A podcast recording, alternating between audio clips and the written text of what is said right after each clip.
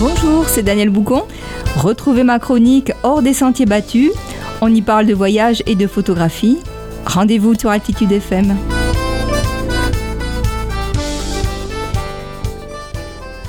Bonjour, Daniel avec vous, hors des sentiers battus. Nous sommes au Maroc depuis quelques semaines ensemble pour une aventure à cheval dans le pays berbère avec ma fille aînée Yanami. Aujourd'hui, nous terminons notre périple par Marrakech. Après avoir découvert le minaret de la Koutoubia la semaine dernière, notre ami marocain Moulet nous amène au souk des tanneurs, qui est particulièrement pittoresque et isolé des autres souks. On va y découvrir les secrets de la technique du travail du cuir. C'est à 5 minutes de la place Jemal Fna. Ce souk des tanneurs est un endroit assez difficile à trouver. Un guide va nous raconter l'histoire de la fermentation des déjections d'oiseaux et autres techniques pour fabriquer des peaux parfaitement tannées. C'est peut-être ce qui justifie euh, cette odeur euh, assez pestilentielle, et pour ça, bien rien de mieux que le masque à gaz marocain, à savoir un bouquet de menthe. Cet emplacement un peu isolé du site permet au fait au vent d'éloigner ces fortes odeurs qui s'y dégagent. C'est peut-être la raison. Alors les peaux, elles sont épilées à la chaux, puis elles sont macérées dans d'énormes cuves de fientes de pigeons à l'air libre, tout cela pour être nettoyées et assouplies.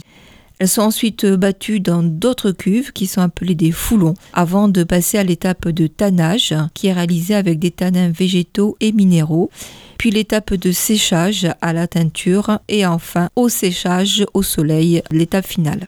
Une fois qu'on a visité ce souk, eh bien on va enchaîner sur d'autres souks, en cherchant euh, les souks réputés des cuivres et des teinturiers.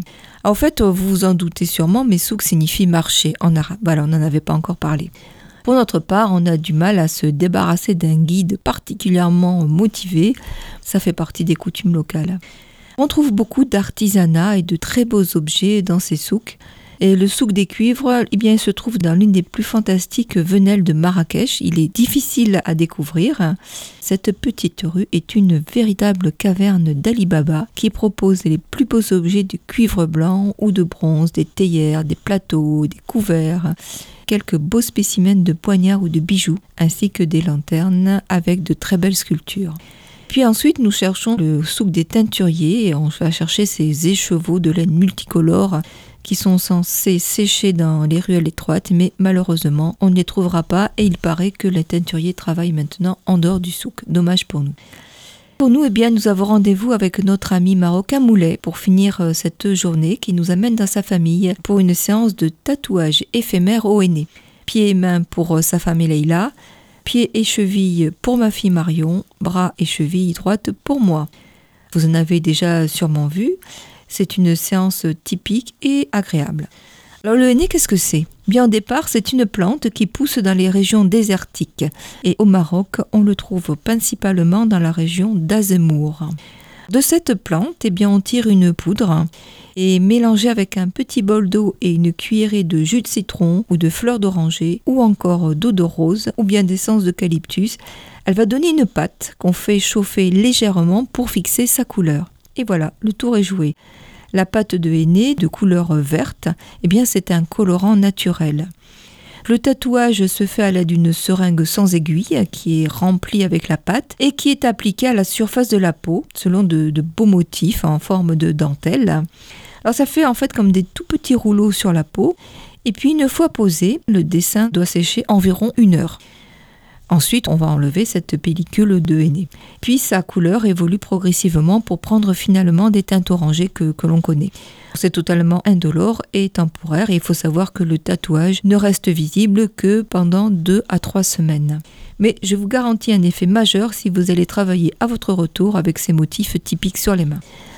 Il faut savoir que le henné est utilisé dans la plupart des fêtes de famille et des cérémonies religieuses il est alors euh, appliqué dans le cadre de rituels précis et de règles ancestrales.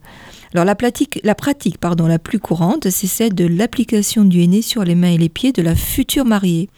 Une semaine avant le mariage, lors d'une soirée entre femmes, la future mariée, vêtue d'une robe verte, se fait tatouer les mains et les pieds par une professionnelle qu'on appelle une nekacha. Alors les dessins du tatouage henné sont chargés de symbolique, ça c'est très intéressant. La Kamsa ou main de Fatima qui va protéger contre le mauvais œil. Les animaux, alors on peut trouver des béliers, lézards, serpents ou des poissons, sont des symboles de fécondité, d'harmonie, d'abondance, de sérénité. On trouve aussi des motifs géométriques qui sont également très utilisés et qui ont chacun une signification. Ça peut être la fécondité, ça peut être l'éternité ou autre chose. Et des chiffres, en particulier le 3, le 5 ou le 7. Donc c'est tout un message que le mari pourra lire sur les mains de sa femme. Et également à la naissance, on applique sur le nombril du bébé eh bien, un enduit à base de henné qui va apporter richesse et bonheur. En plus, c'est aussi un bon cicatrisant, donc de nous d'autres vertus. Vous avez compris, c'est une coutume forte et chargée de sens.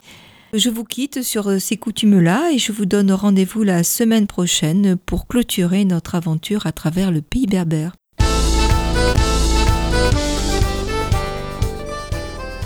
Pour toutes les actualités, rendez-vous sur mon site danielboucon.monsite-orange.fr.